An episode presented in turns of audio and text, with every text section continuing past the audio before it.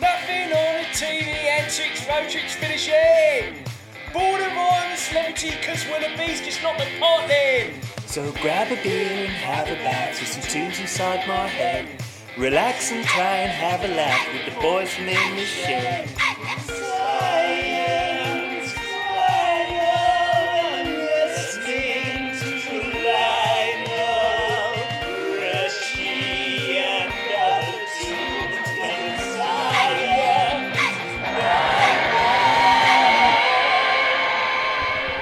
Nick, Steve, here we are. how you doing? Oh, I'm good, man. Another episode of Science Vinyl. It is. You and know, not just another episode, it's the final episode. I didn't know that. We've come to the end. Episode eight. Episode 8. Welcome to episode seven. We haven't done episode 7 yet. so it's like the Beatles, Abbey Road, and Let It Be. exactly right. Oh, I yeah, see. yeah, yeah. Okay then. So we're what are we now? We're we're Abbey Road. We're Abbey Road. We're Abbey Road. Are we Come Let It together. Be? I can't remember. No, Let It Be was the last one. yeah, but it was recorded before Abbey Road. That's right. So we're doing Abbey yeah. Road. All right, we're doing Abbey Road. Yeah. All right, and come together. Great. It's a great album, Abbey Road. We should do Brilliant. Abbey Road. It's too late.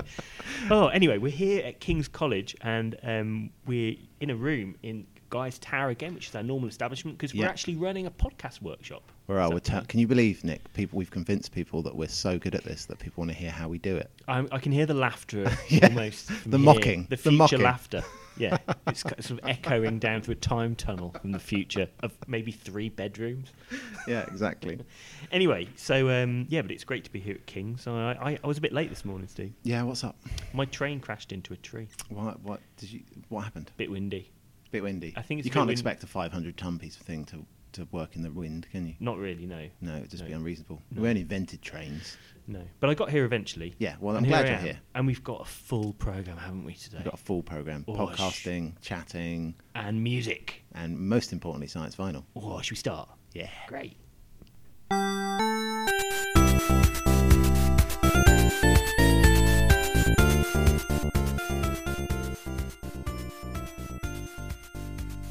Nick, here to talk about Rush. Nick, We. Oh my God. was My- it hard to choose which album you wanted to do? Um, I don't think it was really actually. For, for anyone that hasn't listened to Science Vinyl before, can you just communicate one what Science Vinyl is, and two why you love Rush so much? Because I don't think most most people won't really see the love of Rush. In So fact, some may people, not even know who Rush are. at the if you can even believe it, moment. anyway, so um, yeah, so um, Science Vinyl. It is a uh, podcast where we select albums, often classic albums or Yeah. albums of some interest and reputation. We talk about the music and we try and link some of the tracks on each of the albums to scientific concepts. So we use the music as a peg to hang off numerous nuggets of scientific loveliness. That- and that's what we will be doing. and what what what peg are we hanging our uh, science loveliness off today? this peg is perhaps one of the most ornate, prestigious, and lovely pegs that we have ever encountered in the science shed. It's the peg of Rush. oh, So if anyone hasn't come across Rush, they're a kind of Canadian progressive rock band that have an, I would say, pathological following. People that love it, they just love Rush more than uh, they have. Su- their, their, their followers just just absolutely adore them, and you They- would certainly count yourself one of them, wouldn't that's you? certainly true. I'm a huge fan of Rush. I think it's kind of like I'm going to probably get a bit serious now. Okay, but maybe a I little feel tear. it in my bones. Right. it's r- it's a, a And thread. What's the feel? Is it like is it is it joy? Is it is it anger? Is it is it just? Is It's it- a is deep it- connection. Is it compassion? It's a deep love. right. It's, love. It's love. So like something you might feel about a kind of uh, uh, a pet. I first heard Rush, and I remember the moment. Okay. I Paint, was the, in paint an- the picture. I was in an alleyway near a shop called Mancroft Stores, Right. near where I lived in Wolverhampton. And I was about 12 years old. So here's Nick just walking down the street. No, I was with Chris Wankling. It's Yeah. a good name, Chris Wankling. Yeah, And Chris friend of the Anderson, podcast. Friend of the podcast. Um, and they, were, they, they had a Walkman. And they said, Have you heard this band? And they played me through earphones a bit of Rush. It was Jacob's Ladder from their 1980 album Permanent Waves. and I remember it. And I remember thinking, Whoa, what is this? Was it just like like It was like, like- a nuclear bomb went off It inside was your soul? Operatic. It was tight. The drumming and the bass playing and the guitars were Yeah. just doing crazy things, all separately but strangely together. It was a bit of a revelatory moment. So I started to buy Rush's albums from that from that time, and um, I've been a fan ever since.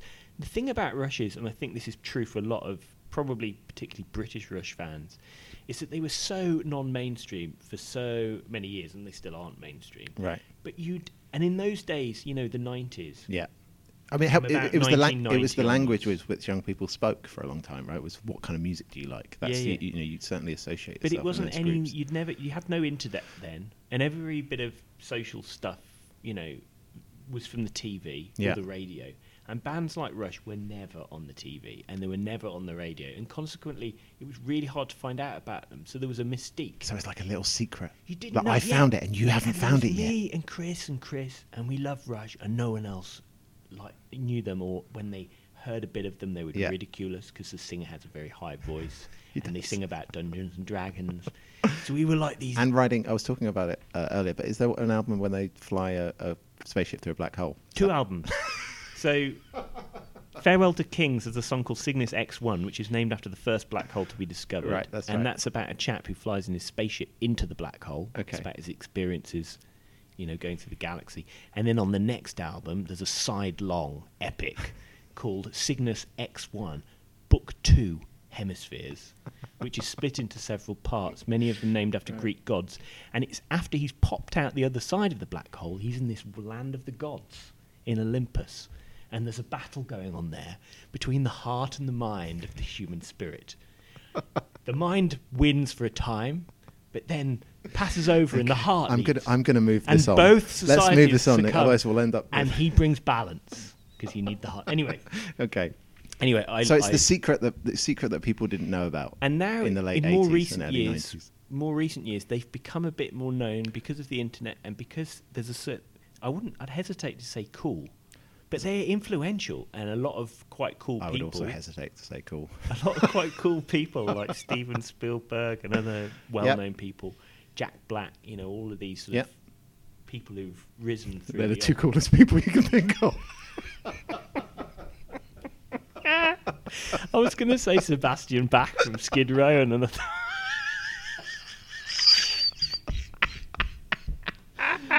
Oh god. Anyway, should we get on with it? Moving Pictures is where they started to do a lot more pop synth type stuff. And it's got Tom Sawyer on it, which is why I got a think great most, tune. which is why most people would know it. Called Tom Sawyer in it. So you've got to re- imagine 1981 now. Yep. Okay. The This year is, before I was born.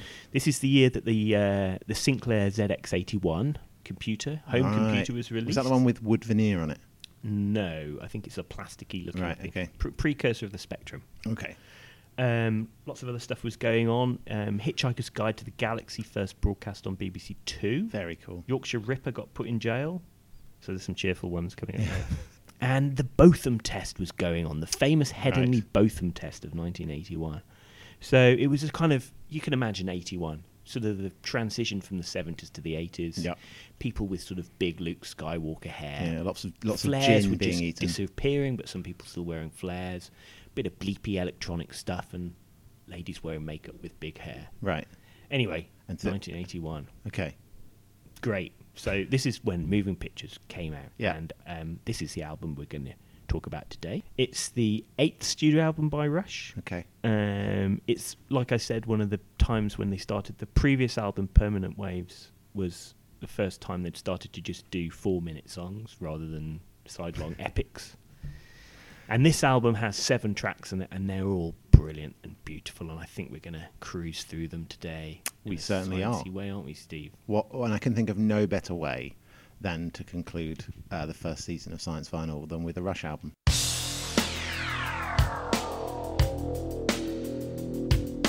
A Monday warrior, mean, mean strike. Today's Tom Sawyer, mean, mean pride.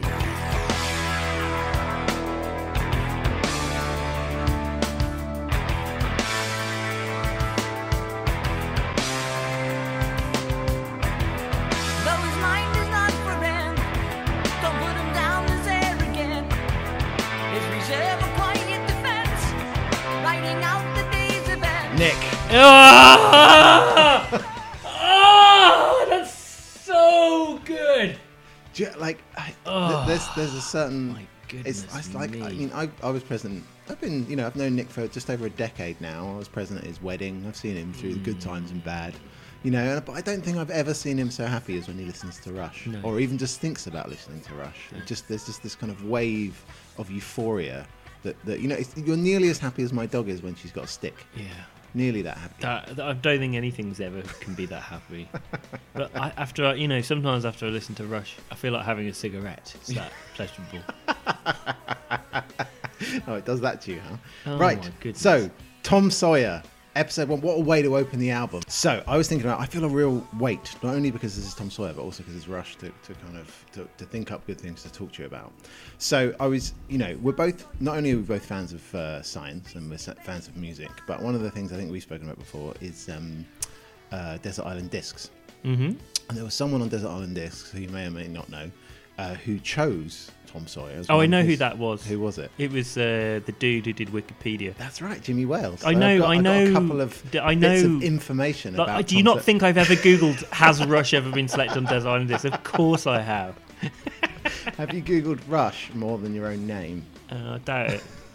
I doubt it. Um, so no, Jim, Jimmy Wales uh, founded Wikipedia. I've got a couple of bit factoids about Jimmy Wales that, and Wikipedia because I think it's quite an interesting thing.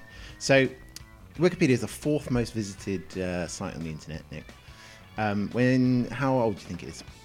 oh, it's probably like ridiculously young, like 2001 or something. like Bang on, Is it fifteenth really? of January two thousand and one. No way, that's a was- good guess. Yeah, it's a very good guess. that. That always Um, frightens me, the whole growth of the internet, because Yep, 2005 was YouTube. I was- 1997 was uh, um, uh, was uh, Google. But like, there's a you know when you kind of look through, I've got some couple of facts about Wikipedia. But, but staying with Jimmy Wales, how much do you reckon his net worth is? Considering he's the he's the creator of the fourth most visited site on the internet. Well, famously, he it's a labour of love. He's a um, sort of world benefactor, so probably not very Absolute- much. No, like a they said- million quid. Exactly right. I reckon he's worth about a million quid. Yeah. He's the only. His wife famously said that she married uh, one of the only, uh, the most visible people on the internet not to be a billionaire. Yeah, true. Um, but I wouldn't expect anything less of a Rush fan morally. No, exactly. We like that. we like that. So, um, so, so there's quite quite, quite a criticism for Wikipedia about um, its uh, factual accuracy, right? Because obviously you've got something like on one end prior to Wikipedia, you had things like the Encyclopedia Britannica, which is made by a small number of people, but normally quite quite skilled people with experience and, and, and knowledge and and, and qual- qualifications. On the other end, you have this kind of Wikipedia where it's you know it's just you know anybody can contribute to it, but because lots of people are reading it and, and engaging with it, then they correct they error correct. Yeah. right? Can I just can I also digress there? So I famously have edited. I've edited this Wikipedia later. yeah, and I've got an edit on it, and it's it's about Rush, and it's on it's on it's about the film I Love You Man. Um, but yeah, so what do you think is true? Do you think it's it's it's, it's more or less likely um, to be factually accurate uh, than than other sources of information? I think it's probably similar, to be honest. Yeah, so they published a paper in Nature in 2005 um, uh, where they compute they compute exactly this, and also another paper in Plus One called "Accuracy and Completeness of Drug Information in Wikipedia in Comparison with Standard Textbooks of Pharmacology," right, uh, which is slightly less. And the, the both of these um, uh, studies found exactly that, that that it's about as good. So so it's about 80 lo- high 80 percent accuracy for both Wikipedia in general Yeah. and that and also true of the Encyclopedia Britannica is basically people are fallible. So even if so, if you get one person to be an expert in science and medicine and art and history and all that, then eventually they make mistakes. And so, um, but in the case of science and this and and uh, f- uh, pharmacology and, and drug information, where you can, it's very easy to find that information. Wikipedia is super super accurate, ninety nine point seven percent plus or minus 0.2 percent when compared to textbook data. Wow. Um, it's probably compared to- all just rehash from textbooks, to be honest. a lot Well, of the well, time. probably, yeah, and ph- various pharmacopoeias. But the point is, it's, it's interesting because it's not actually, um, you know, people think, you know, I'm sure you complain when your undergraduates come in and they cite Wikipedia in a, in a in a in some. No, kind I of don't scientific- mind. I think it's As long as they put it there. I mean, it's difficult because it changes, so it's very difficult to, Yeah. to make The citations. problem with Wikipedia is it's badly written. Some- it's some really bits. badly written and badly edited. I think generally it's often really poorly written. If you compare, like, because I was doing this well, that today. what, what that tells you, Nick, If you is can- that the, the, is that you th- that's what you think about the average human.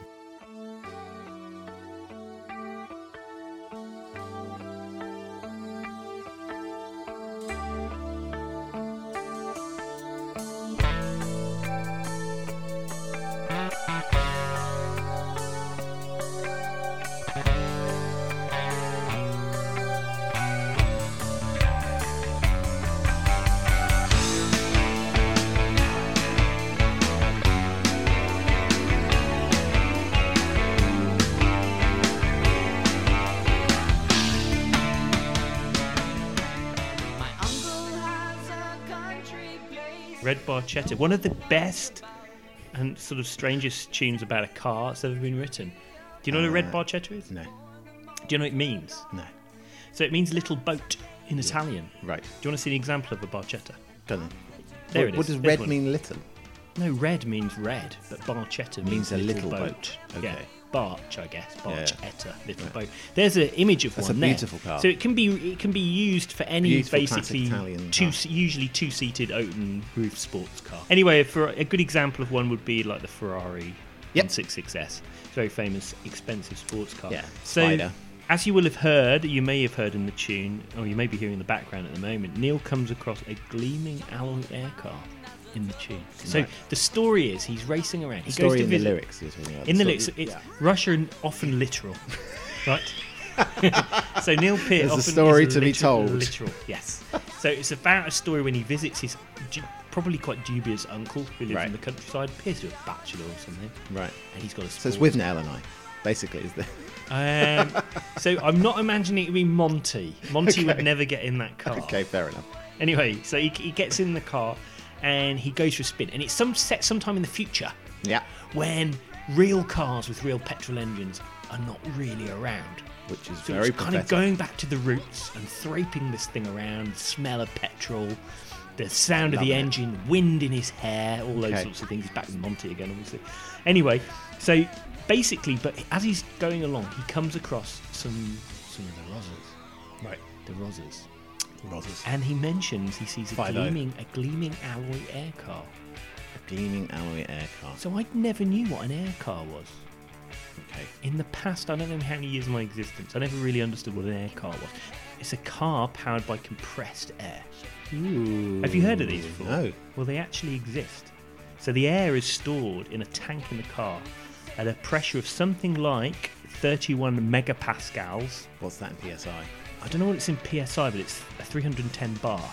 Okay, so, it's incredibly high So high, pressure. but not crazy high. So if you No, buy, no. if you get a bottle of like nitrogen or something, they'll have a bit 200. Something bar. like that. Ah, So, yeah. so okay, so, so a bit it's high higher- pressure. Yeah, high pressure gas. And basically, it's like any gas. Obviously, if you open a, a valve, Yep. the gas comes out Expands. under high pressure. Yeah, the gas expands, and that is used to, To move drive the a turbine. pistons. Oh, Yeah, it's- to move okay. the pistons It's a in the piston, it's engine. not- is, is it? Is, is I it a think, turbine? I think there's a variety of ways in which they Okay. are driven, but Doesn't in this matter. case, they drive pistons. But there's no explosion. You're not burning No, it's petrol to steady. make carbon dioxide and water. You're just It's steady. use, you're using the energy in the in the uh, motions of the molecules after they come out of the t- the, the compressed tank. Shooting along in one direction. Just Yeah, I didn't know these. it's amazing, really, isn't it? Do you think they're any good? Uh, no, I think it'd be awful Why do you think they'd be awful? because there's very little energy in, in intermolecular forces compared to intermolecular forces. But when you burn when you burn um, when you burn hydrocarbons, you're releasing the energy in a chemical bond. That's Do you wanna- way more energy. Do you want dense. to have a bit of a guess as to how much less energy there is? I would say- in uh, compressed air compared with, let's say, ba- a battery. compared to a battery, well, Mm. like a lithium-ion battery or something? Yeah. So Uh, you know, let's let's say the unit is watt hours per liter. Just for argument's just sake. for argument's sake, let's just pick a unit out of the air. What hours per liter? So it's just a- I it's just a measure of energy yeah, per of course. unit Yeah, yeah, yeah. volume of Um, ground, so yeah. just, it's the same as like you'd have on the back of your mobile phone or something. Yeah, yeah. Um, I I reckon a th- mm, it's going to be at least a thousandfold. hundredfold.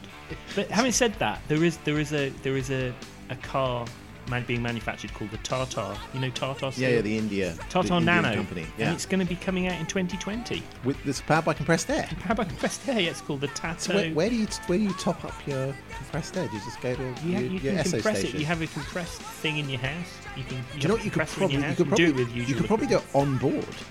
Yeah. You could probably compress if you had a Yeah. compressor. You have a big fucking. I might slow you down a bit if you had a big like horn that's trying to suck in Well, air. you don't need a horn. I think about a petrol car. It's just got it's just got a, an air intake at the front. What, of you the don't need car. a massive. you don't need a I think horn. you have a car with like a massive. And you had like, granophone. like that's exactly what I was going to say.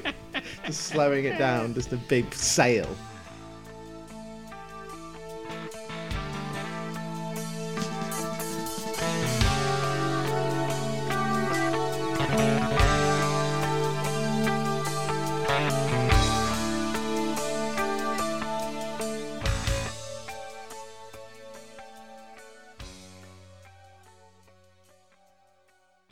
Nick. YYZ.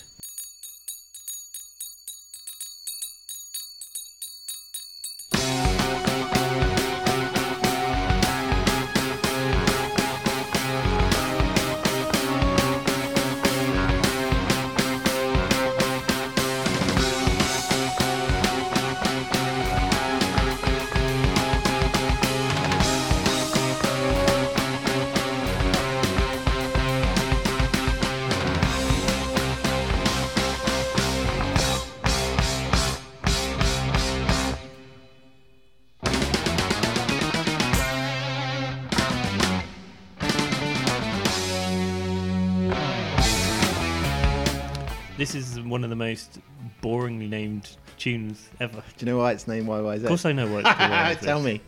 Well, I'll tap it out.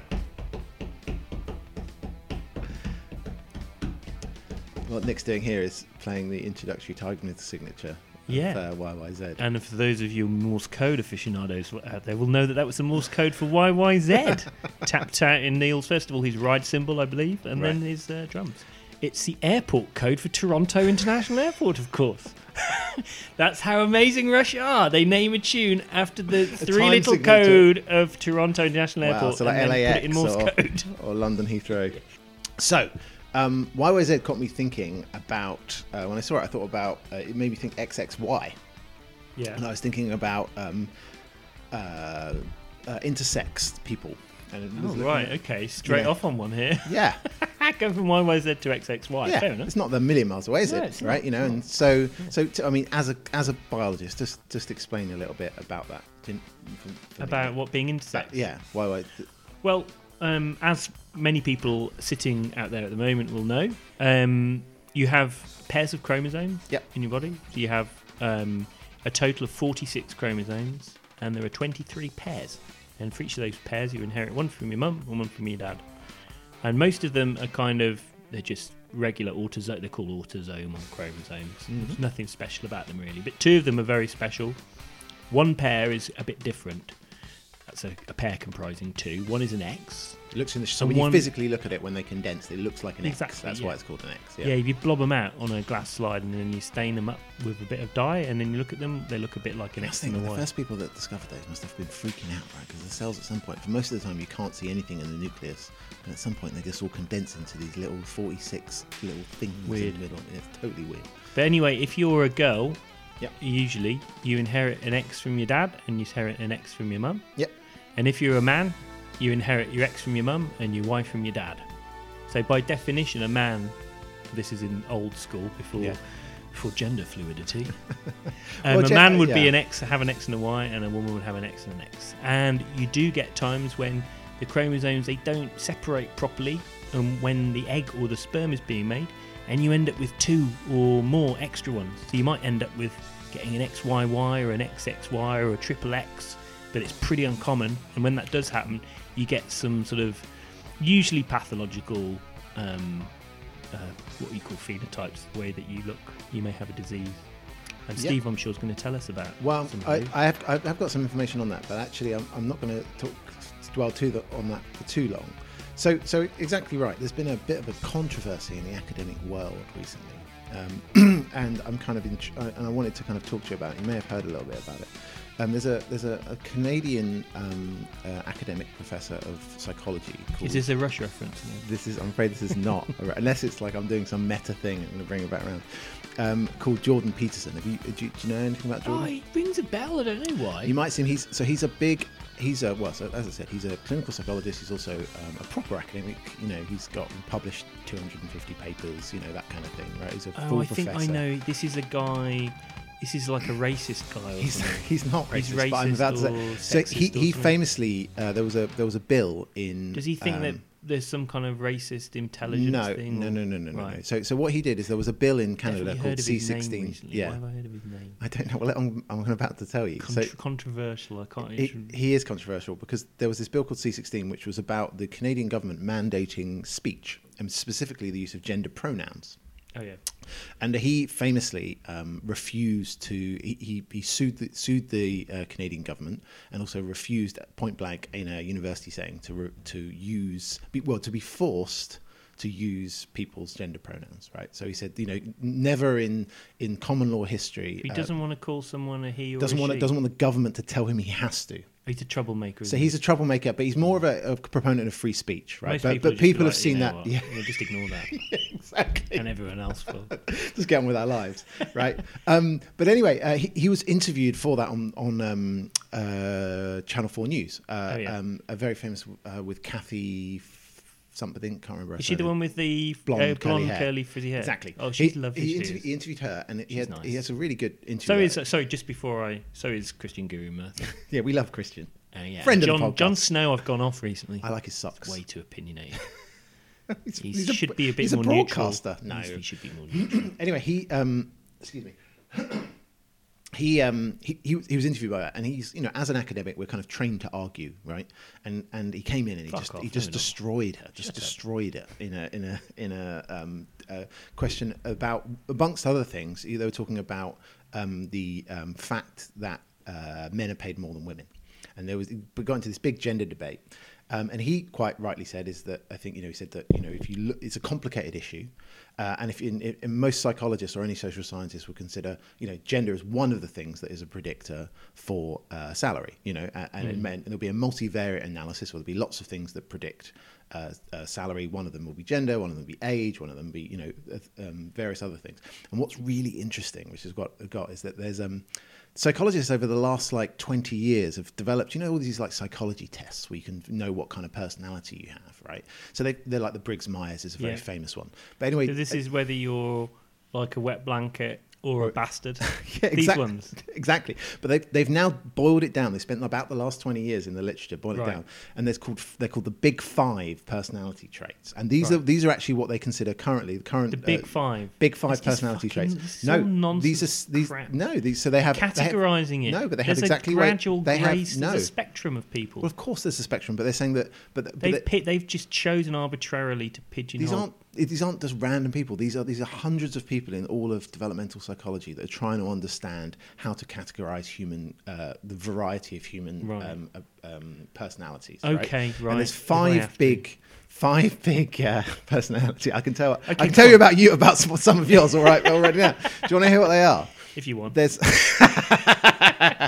so there's openness, conscientiousness, extroversion, agreeableness, and neuroticism. Oh, and right, that okay. and that's what they've boiled down over this time. Okay. Yeah, the- these are the things that seem to co- that, that, that that's all you need to be able to describe someone's personality. Right. And you're right. There's a spectrum of that. So, So someone, say it someone- again. So there's openness. Openness, Yeah, right? so appreciation for art, emotion, adventure, curiosity, and a variety of experiences Oh, is right. characterized by Yeah, openness. great. And there's standard m- ways of testing that oh, are there?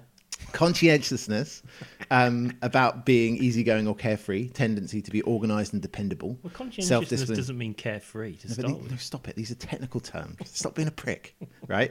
Um, but anyway, so the reason I told you this is that the, the, there's there's been a series of studies and actually a meta study done by the Harvard Business Review, Right. um, about um, how uh, any of these uh, these big five personality traits correlate with uh, a variety of things. But the one one that I looked at is personality, IQ, and lifetime earnings. Right, and and Bar- so the reason I spoke about this was kind of Jordan Peterson um, uh, he mentioned this idea that that um, that maybe gender uh, might not be the single biggest predictor for um, earnings. And actually, what this big meta study shows is that exactly it. But the single biggest predictor of it is um, this uh, term.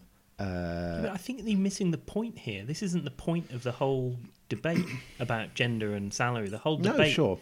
It's- no, no, no, it's- it's and, I, and, I, totally and I don't red want to herring. get in that because that, that's a big mess, and we're gonna and like we'll end up with like I don't want to get into the debate. Well, I of- do. I'm happy. I, mean, women are generally paid less on average Yes, but the question is why are they paid on average? Why are they paid? on because average? there's a whole variety of things, meaning which which society is a problem about it. and this and- expectations, and, you're like women's one step roles, behind me. All no, these no, types they've of they've, things. they've, ta- they've taken into account that they, they looked at something like 34 different variables: societal impact, um, their uh, background, uh, socioeconomic status, class, these kind of things, Yeah. right? But I bet you there are counter. I mean, I haven't read the literature, but I bet you there are counter arguments to these kinds of findings. Sure, but this They're is telling this you is a that. met, this is a meta study of uh, sorry, I think 13 different yeah, independent by studies. one group of authors. Yeah, sure. Yeah. Um, Okay, fine. But like you know, and this is not just one one. This is a, th- this is using these established uh, tools of these five Right. big personality traits. Single biggest predictor of earnings is agreeableness, right? And if you score low on agreeableness,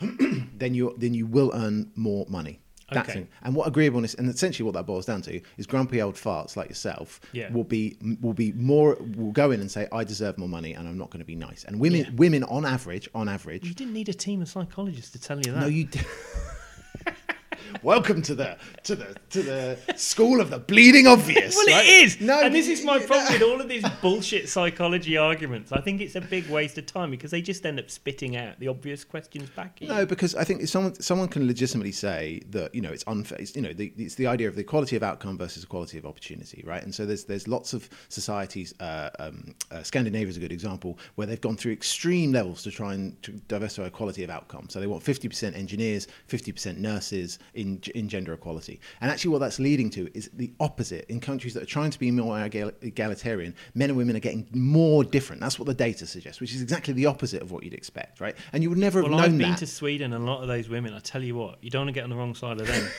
They're not agreeable. Well, that's and exactly one right. of them's my no. I, my wife is very agreeable. Um, but you know, so it's, it's really interesting. Is that, that, that so so then the, so the reason that so so women out there, if you want to earn more money, be more uh, be less agreeable, and that's that's Yeah. what the data suggests. Okay, I'm willing to buy that. Y Y Z.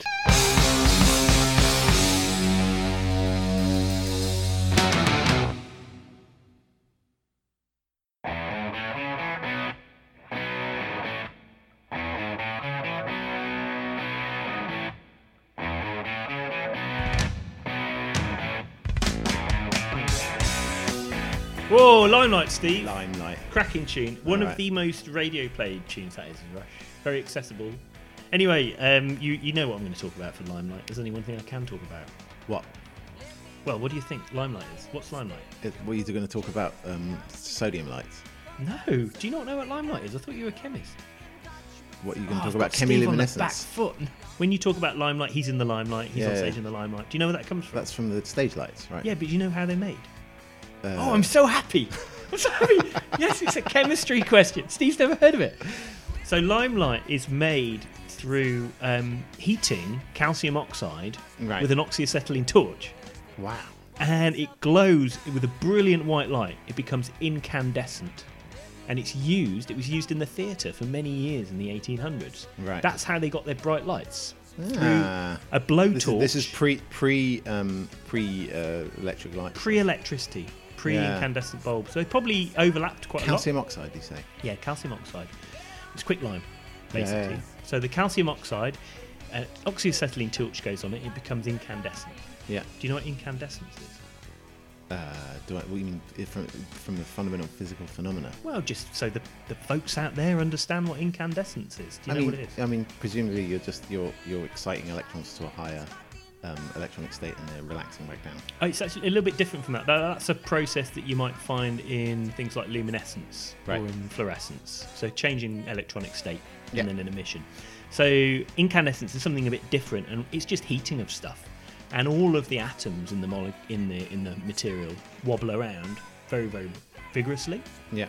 and because of the changing um, uh, electron field around the atoms, Electric dipole. it induces photon emission. And usually, most things like you and I, Hmm. we emit in the infrared, so they're quite low energy photons. Yeah. So we're quite cool. If you heated us up, we'd start to glow. First of all, red, and then start to glow green, and eventually glow white hot. And that's why things become incandescent. Yeah. I, yeah. I never quite understand that because if you, t- heat up metal, it doesn't go green. It goes orange and Mm. then goes white. Oh, that's interesting. Doesn't Well, it? I think probably there's a broad spectrum and it probably accumulates colours along the way. So it, there may be a bit of orange, there may be a bit of green, so it's somewhere Mm. in, bet- in between until you got a bit of blue at the end, then it would appear white to you. But that's what incandescence is, anyway. Right. Okay. So it's just the heating of things. So an incandescent bulb, it's just electricity passing along a thin wire of tungsten till it heats up really, really hot, Yeah. and then it glows. Usually glows this sort of yellowish colour. doesn't Well, it? I mean, it, yeah. I mean, I suppose. So the saying is that the that that that will also be outputting a bunch of infrared photons. You're not changing; it's outputting heat, which is why a bulb isn't very efficient at giving out light. Yeah, because yeah. most So of it it'll comes out in it'll heat. produce a range of um, the atoms won't be wobbling all at the same frequency. Yeah, So, but it's related to the, the energy of the photons that pop out are related to how vigorously the atom. and atoms presu- move. presumably what the, the the composition of the atoms as well. exactly. Must Well, quicklime's just got a really really high melting temperature, be. Yeah, several thousand degrees. like tungsten. exactly. So it's very emits a very very bright white incandescent heat uh, light. Okay. So that's what Limelight is basically. But it's not very good. What do you think would be the problem with using Limelight in a theatre might be? What, someone with loads of material, and you have got, you've got an oxyacetylene torch. So it's everywhere. basically there's basically a, A dude flamethrower. So basically a dude with a big block of quicklime with an oxyacetylene torch pointing it at it, and someone with a mirror pointing it around on stage. wow. What do you think the problem might be there? You might burn people. burn people, and that happened a lot. Yeah, for instance, in the Brooklyn Theatre in New York in 1876, 278 people were burnt to death as a result. To of this death. fire. Yep. Wow. The workers or did they These were attend? people at the They theatre. attended the theatre and got Yeah. burnt to death. Yeah, absolutely. And then the Royal Alhambra Theatre in 1882, uh, it burnt down and a wall collapsed. It almost killed the Prince of Wales. That's the future King Edward VII. Wow. So of course, you know they wanted to try and modify this. So I say that's fun. That that made me want to go to the theatre more. if there was risk of death. At the moment, there's this risk of Patrick Stewart. But if there was some, if, if like I was worried about a lion coming down and eating me, So think of that the next time we listen to Limelight.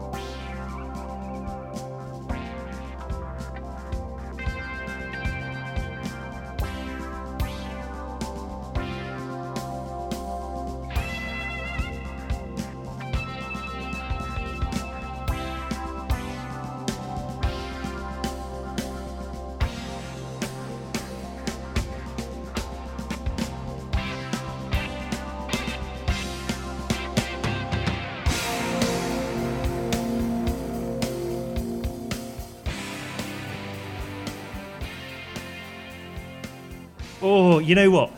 Of all tunes. he's so This- happy. he's this- so happy, listeners. This has, I think, my favourite guitar solo in it Of all tunes. of any tune.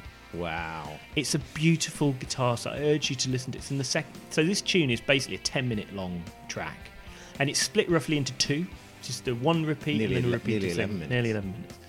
And the second part, there's a guitar solo. But if you listen to it, it's beautiful because you've got the drums, the bass, and this this beautiful naked guitar just soaring around in their own kind of environment. There's no rhythm guitar. It's just the melodies. It's almost it's contrapuntal. It's He's singing. Bachian. Yes, It's okay. like a Bach counterpoint, and you can hear, and the guitar just builds and builds and builds and builds to a beautiful, and then it goes into the final, and it's just a lovely, beautiful thing. I'm glad it What's makes me your happy. favourite guitar solo My fa- of all of time. all time? Oh God. I, I, have s- to I think know I'm about putting you on the this. spot because I've I've- already thought I'm gonna about it. I'm gonna have to think about that with a beer later. We'll say that on a. Do you know what my second favourite almost is? Eh, Um, what is it?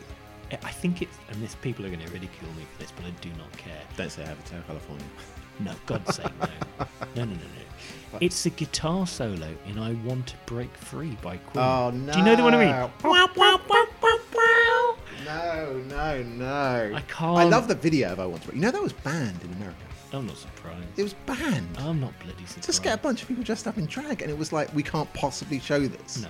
Come on, that's ridiculous. You pervert people. Anyway, yeah, exactly. Of course, oh, yeah. Anyway, um, anyway, the, the the track we're talking about is called the Camera Eye. Yeah. Oh my god.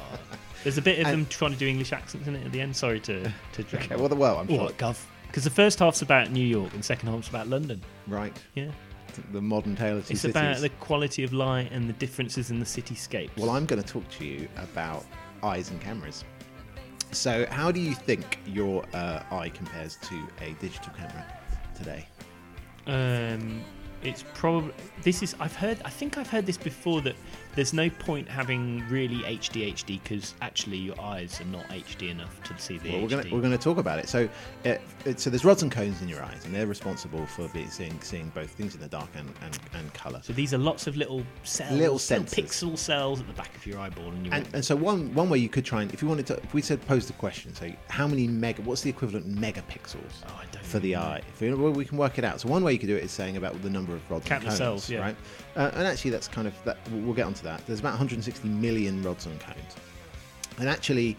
Um, uh, there's, you know, opt, op, people that work with optics, uh, like you know, like we do in, in, my- in my lab, have been thinking about ways to try and characterize things like uh, visual acuity, resolutions. You know, people have been thinking about these problems for a long time.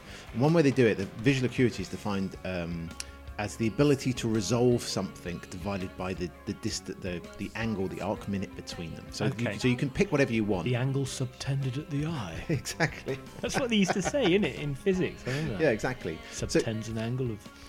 so there's a paper I found by this gentleman called Kurt Koenig from 1871, German guy. The whole thing's in, in German. So you Um, uh, are you an avid reader of German? No, The German? no, no. So I had Wie to read kommen, it. wie kommen ich am besten zum Bahnhof, bitte? No. Okay. No.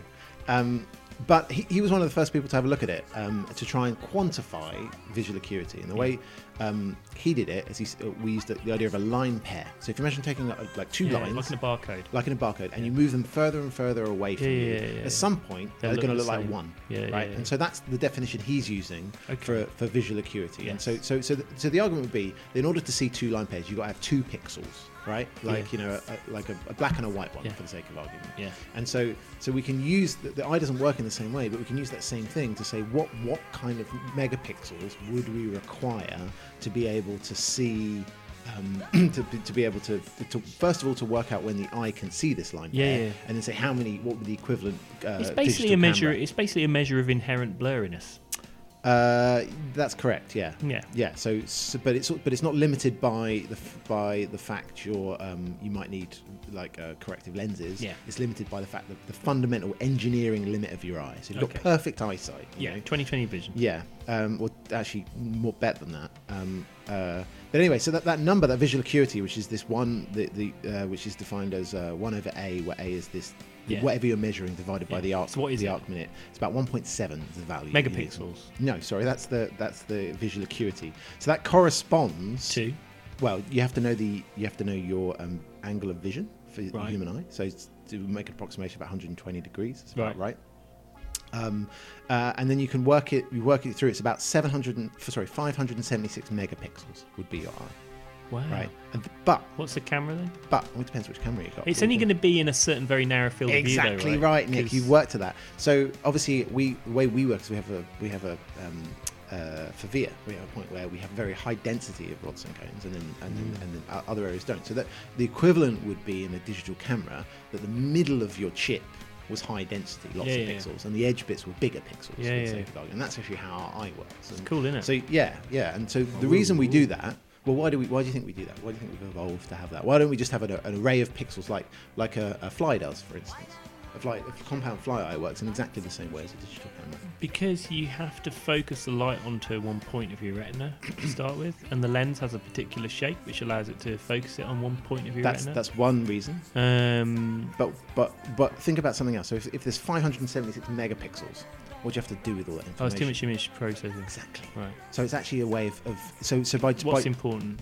so so, Cut so out we've the got a bullshit. finite finite amount of, of capacity in our brain to figure it out. Yeah. So what we're going to do is rather than c- computing all of these things that aren't important, we're going to look at something and just compute stuff Yeah. in, in in that in that field of view. Yeah. Um, so then you can go through and look at other parameters. You can look at the hu- the sensitivity of the human eye, right? Mm. So the human eye, uh, you know, the way we measure sensitivity in a digital camera is an ISO rating, and you can do exactly the same things we did with resolution. You can say um, uh, the human eye can integrate really cool paper I found fro- from the by Blackwell in 1946, where he works out that how long your eye can integrate for. So if you go into pitch blackness in the middle of like I don't know, it's in the middle of nowhere, and look at the stars, right? Right. What your eye takes, it, start, it starts to integrate for longer and longer, right? To be able to. So your pupil will widen. pu- people So depends and so about the you imagine, amount of light in. So you imagine your pupil's the same size, but it takes a while. So your brain starts to expose for longer. exposed for longer. So things Does it get- really? Yes, up to 15 seconds. They'll do it in No complete darkness. way! Yeah, yeah. And That's weird. So basically, when you look at the sky and it's really, really dark, if you stay looking there for a long period, you have to keep your head still then, exactly right. and then you'll see more stars. Exactly right. So and then it'll kind of like it'll Just sort of, slowly start to fade in as you get this kind of rolling and then it ball will average. reach a plateau. Exactly right. Oh wow! Isn't that And then cool? if you look somewhere else, then you'll you have, to start wait again. again. Yeah, because you have to integrate That again. is and, and digital cameras insane. do this. 'cause you know those beautiful pictures you see of like the spiral arm and the Yeah, of Milky Way. course that I you do. can't yeah, quite everyone see. knows how exposure works. Yeah, Yeah, yeah, yeah. okay. So you leave it on for a bit longer, and then it looks amazing. Exactly right.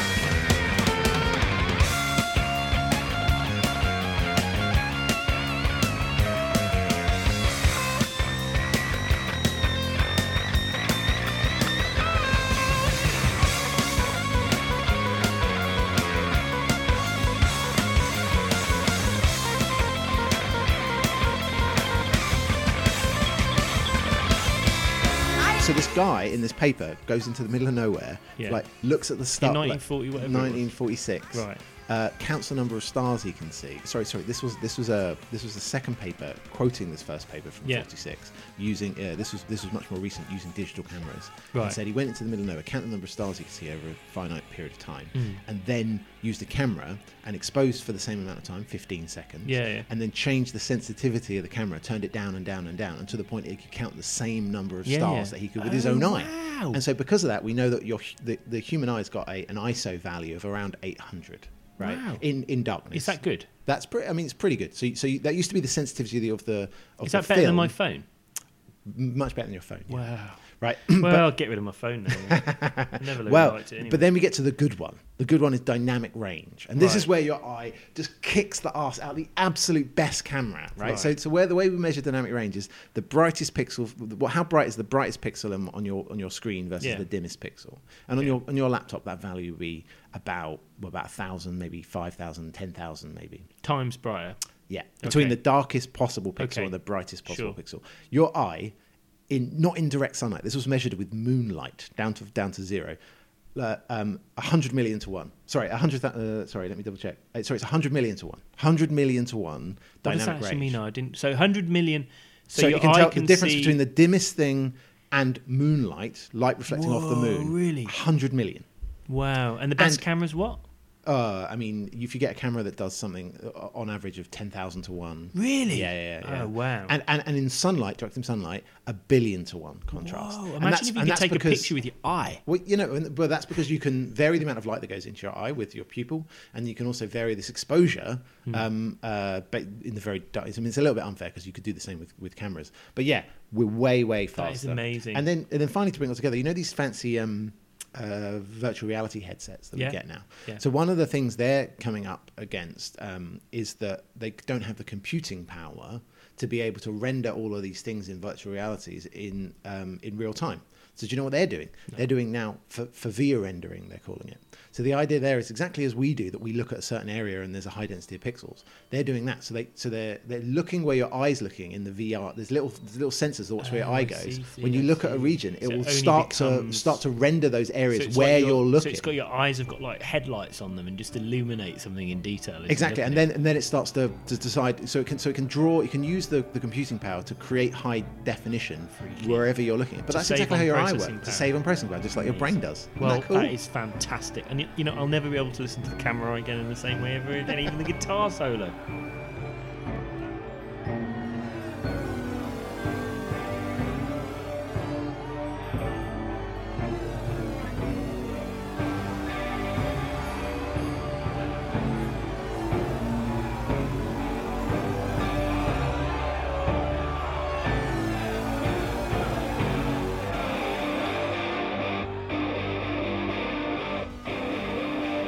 Witch Hunt.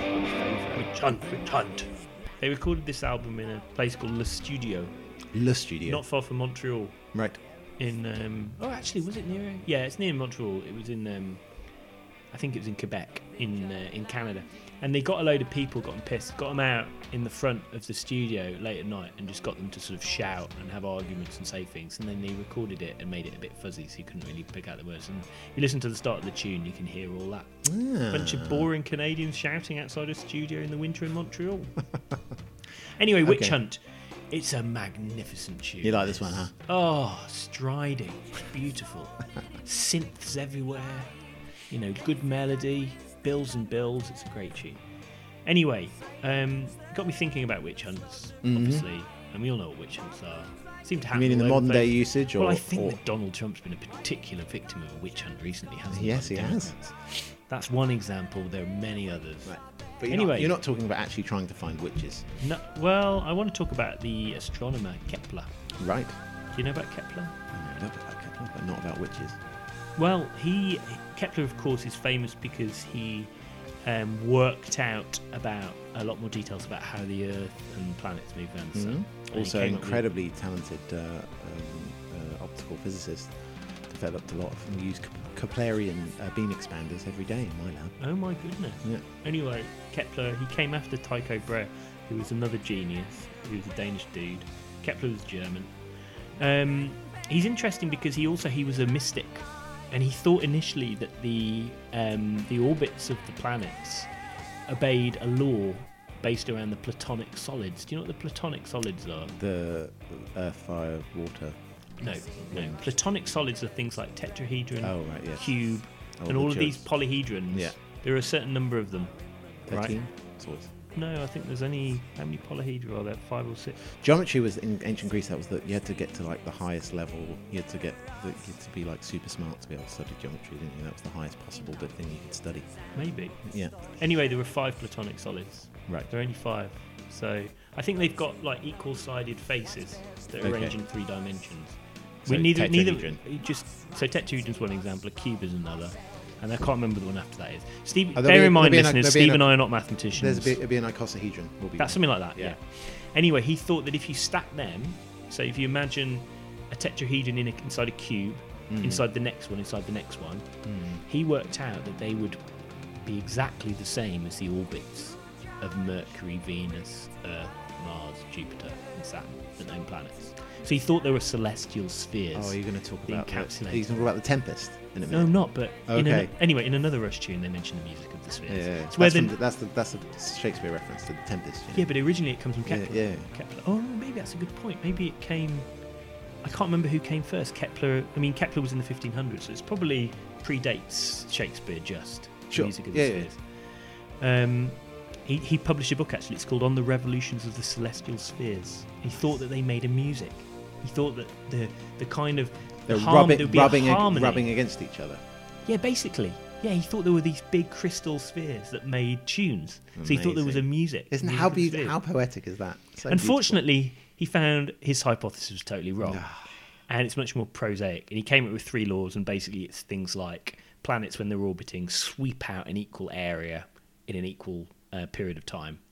So, a planet moving in an ellipse when it's moving fast will sweep out an equal sort of imagine a trivial pursuit cheese. beautiful. yeah. They'll, they'll make a, a, a cheese of the same area in the same period of time, regardless of how fast they're moving. Okay. Do you see what I mean? Yeah. So that's one of his laws, and he's got a bunch of others. I don't want to bore people with them now. You can look them up if you want.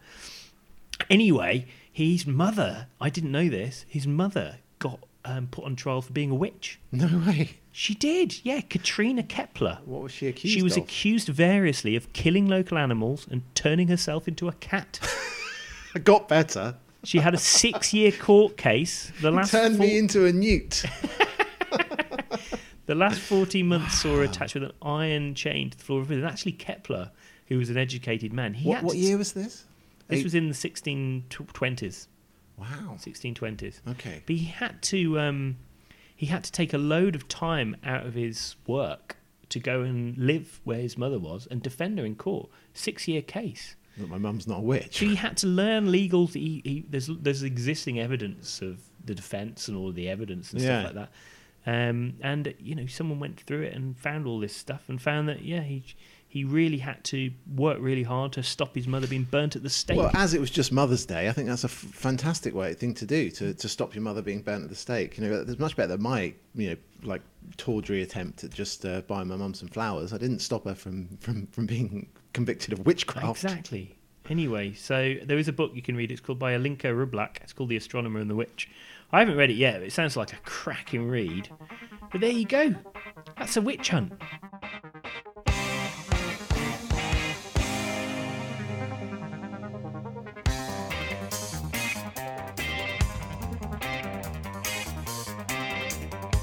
Unstable condition, a symptom of life. In mental and environmental change. The last one. Not only is this the last s- the last track Yeah. on our la- on on the last album, Yeah. but it's but it's the last album of the first season. Of, Oh of my Science god, Vinyl. we've come to the This end. is it. So I, I had to find something good to talk about. I've got, I'm, cl- I'm closing the show. Vital signs. vital signs. So initially, I was going to talk to you about um, like uh, heartbeats and things. Like, that's what Yeah. I was going to talk about. Do Yeah. you know who's got the lowest heartbeat? Do you know what? It's just out of interest. Who? Uh, yeah, there's there's a there's a couple of um, well, who, A who- dead person?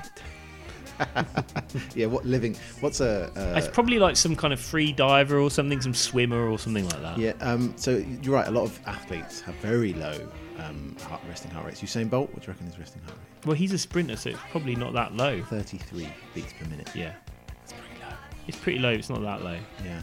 Uh, Tour de France winner uh, Miguel Indurain. tw- Probably like 28. 20, something like 28. that. 28, yeah. because your, cause your, your heart muscle's so strong. That's the Yeah. Hmm. problem. Anyway, I'm not going to talk to you about that. There's a thing that I found which I, I, I just love. It's so it's al- it's almost as poetic as Rush is that that this exists. What I'm going to talk to you. So there's a line, there's a lyric. In fact, maybe you, you can you can sing along with me. Uh, there's a there's a there's a lyric that says unstable condition. Condition, symptom of life, mental and environmental change. That'll stop things. So env- I was thinking about environments, environmental change, right? And and I was I, I f- came across this um, really interesting Atmospheric experiment- disturbance. I found I came across this really interesting experiment that the Russians have done, okay. right? Um, and they were interested in the study of the Earth and in the environment. Right. And they wanted to know Geography. Geography. We're going to finish science final on geography, and so they wanted to know the composition and how things varied in the mantle. Sorry, in the in the crust, of Crust of the Earth, yeah. crust of the Earth. Do you know what they did? Uh, stuck a big pole down there. They dug a massive hole, and not just well. Actually, it's not that massive, but it's really deep. Okay. Right? There's a there's a thing called Normally, the, people wang like poles and tubes down there. Do you know what I mean? Like you Yeah. drill a big borehole. Well, so do you know what the deepest one is? It's this Borehole. Russian one. Yeah. So it's Oh, called do you the wanna kinda Kola guess? Super Deep bore, Borehole. So let, can I guess? Yeah. I, so I'll give you. I'll gi- let me tell you a little bit of background of this, right? So there's this place in in um, it's, it was a scientific 10 dr- kilometres. drilling project uh, in the Kola Peninsula in Russia, Is Um, that where and they started this in Coca-Cola. 19 no K O L A. cola? Yeah. That's like panda cola. Yeah, Is that where that maybe comes pa- from? maybe Panda Cola comes from there. I don't know. I haven't haven't done my research into Panda Cola. Maybe they mine it in the borehole. No, this is nine inches across the borehole. yeah, but that's enough to get some cola. Right?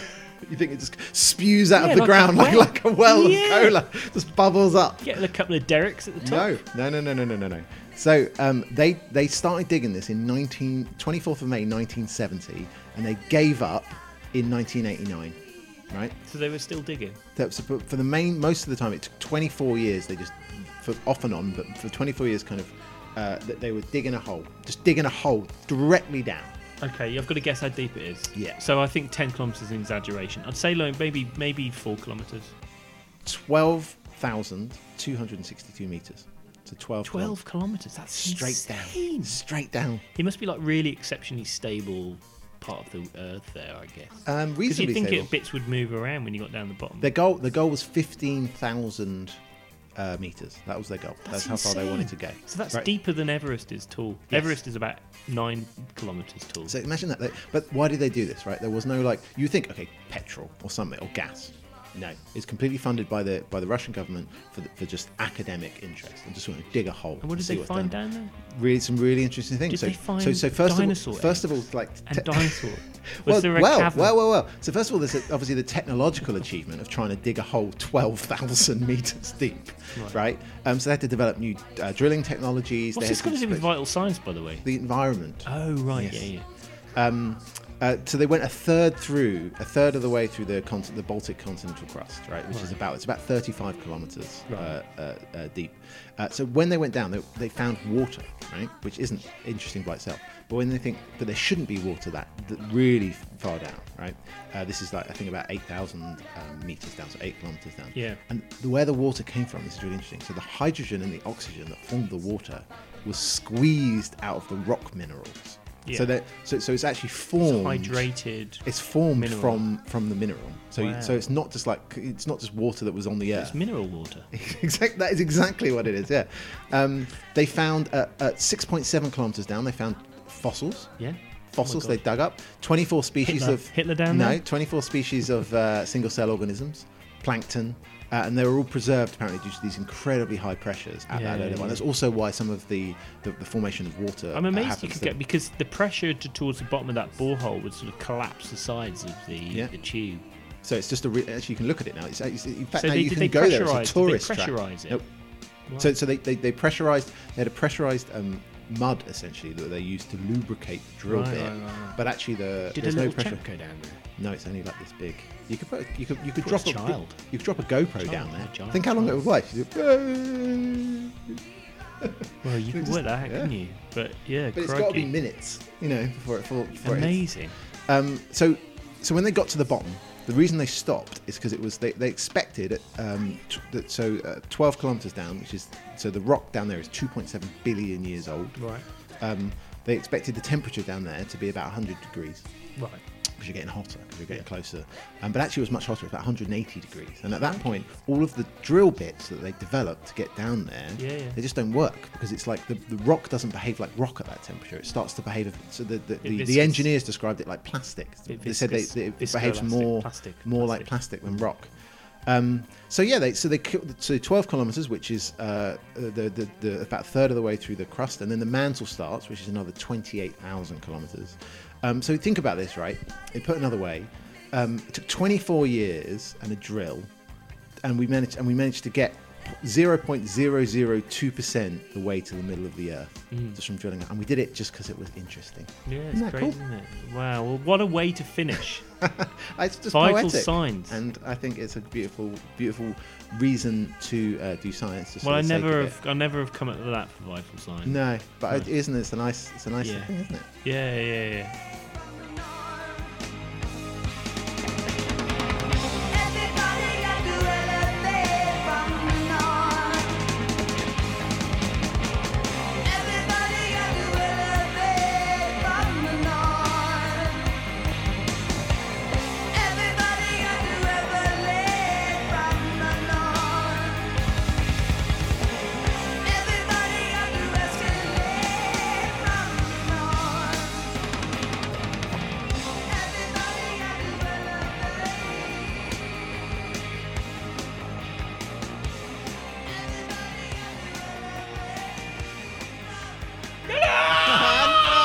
Hey Brian, how you doing? How's things? Haven't seen you in a while. I know. I've been, uh, you know, I've been doing lots of bits and pieces. Been down the allotments. Down the allotment. So we we found before that the, now that there's there's there's more than one person in, in, in your household in Wolverhampton. There's Marjorie and you Oh, Marjorie, and yeah. and uh, and and now Today, come down the allotments, though, mate. she does, she looks after the house. She doesn't work. She, she does come. She Yeah. does a bit of work now and then. Yeah. yeah. What's your favourite vegetable to grow at the allotment? uh, carrots? Carrots. Love them. great, mate. Yeah. So, Anyway, I love Rush. do you like? I raw- like them. Yeah, they're great. Yeah. Even Yeah. though they're not from Wolverhampton. Well, they kind of like they, I don't know. They come, used to come to Birmingham a lot. Used to come to Birmingham all Yeah. the time. Yeah, used to come to Birmingham, and um, I love them. Yeah. Yeah, Do you like great Geddy band. Lee?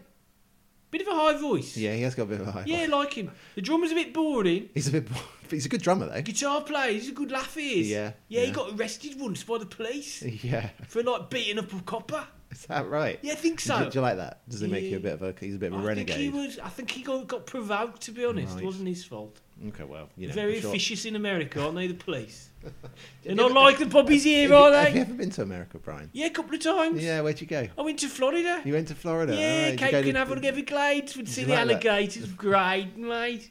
I can't remember. Disney, is it Disney? Disneyland? Disney, yeah, I think so. Disneyland or Disney World? I can't think- remember. It's great, though. Okay, you enjoyed it. Drove down Miami Beach, didn't I? In a, in a what are they cars called? They're like a Magnum, is it? Oh, you wanted the uh, the the Testarossa, so like you could. Be Ah, the from- Magnum. The Mag- Bloody love it, the Magnum. I was hanging out the window looking at all of the peaches on the beaches, you know what I'm saying? I know. Do you know what I'm exactly- saying? I know exactly what you're saying. Anyway, right. guys, anyway, I what was love to- your? You know, we're talking about Rush. It's good. You know, this is. I, I think this is a great Rush album. Yeah, yeah, yeah. And what was the? You know, we've been chatting about them. What's your favorite? It's, it's got to be Tom Sawyer, mate. It's got to be Tom Sawyer. and Great, I I can't love think it. of any way to finish uh, um, I know. Science Vinyl. I put it on whenever I'm on the Space Invaders. Whack on a bit of Tom Sawyer, Clem Aliens. with a pint of Banksy's. with a little bit of synthesizer in the background and a Put your bit. feet up. Yeah. Anyway, let them go. See you later.